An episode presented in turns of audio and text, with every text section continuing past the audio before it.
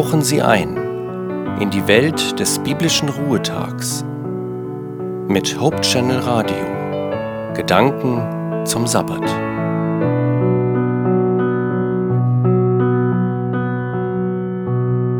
Ein paar geistliche Gedanken von Gerhard Rempel. Der Prophet Jeremia lebte im siebten Jahrhundert vor Christus, also schon vor einer sehr langen Zeit. König Zedekia hatte damals eine abenteuerliche Politik betrieben. Im Vertrauen auf die Schutzmacht Ägypten hatte er seine Abhängigkeit vom babylonischen Reich aufgekündigt. Darauf war das babylonische Heer unter seinem König Nebukadnezar herangezogen und hatte Jerusalem belagert. Der König greift zu seinen letzten Reserven. Dazu gehört auch der Beistand Gottes und die Hoffnung auf ein Wunder. Auch der Prophet Jeremia soll in diesen totalen Krieg eingespannt werden. Er soll mit einer Zusicherung göttlicher Hilfe die Moral des Volkes stärken. Aber Jeremia erfüllt nicht den Wunsch nach dem Gott mit uns, wie es lange Zeit auf dem Koppelschloss der deutschen Soldaten stand. Jetzt sei nicht die Zeit der Wehrdienstverweigerung, meinen der König und sein Stab. Jetzt müssten alle Kräfte für den Endsieg eingesetzt werden.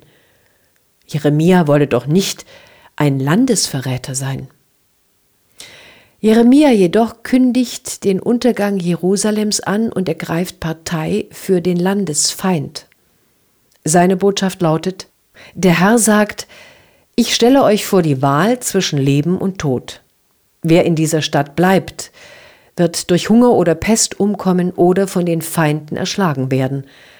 Wer aber die Stadt verlässt und sich den Babylonien ergibt, der wird mit dem Leben davonkommen. Heroisches Gebrüll und heroische Opfer werden angesichts dieses Gotteswortes sinnlos.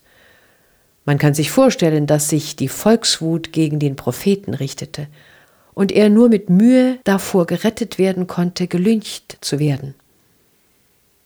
Da die Juden die Botschaft des Jeremia ablehnten und nicht kapitulierten, nahm alles seinen vorhersehbaren Verlauf und Jerusalem wurde völlig zerstört. Auch der heilige Tempel fiel der Zerstörung zum Opfer. Fast 2000 Jahre später wurden Jerusalem und sein Tempel ein zweites Mal zerstört, diesmal von den Römern. Der Zerstörung vorausging eine Belagerung. Die Christen erinnerten sich an ein Wort Jesu. Wenn feindliche Heere Jerusalem belagern, dann wisst ihr, die Stadt wird bald zerstört. Dann sollen alle Bewohner Judäas in die Berge fliehen. Wer in der Stadt ist, soll sie schnell verlassen, und die Leute vom Land sollen nicht in die Stadt gehen.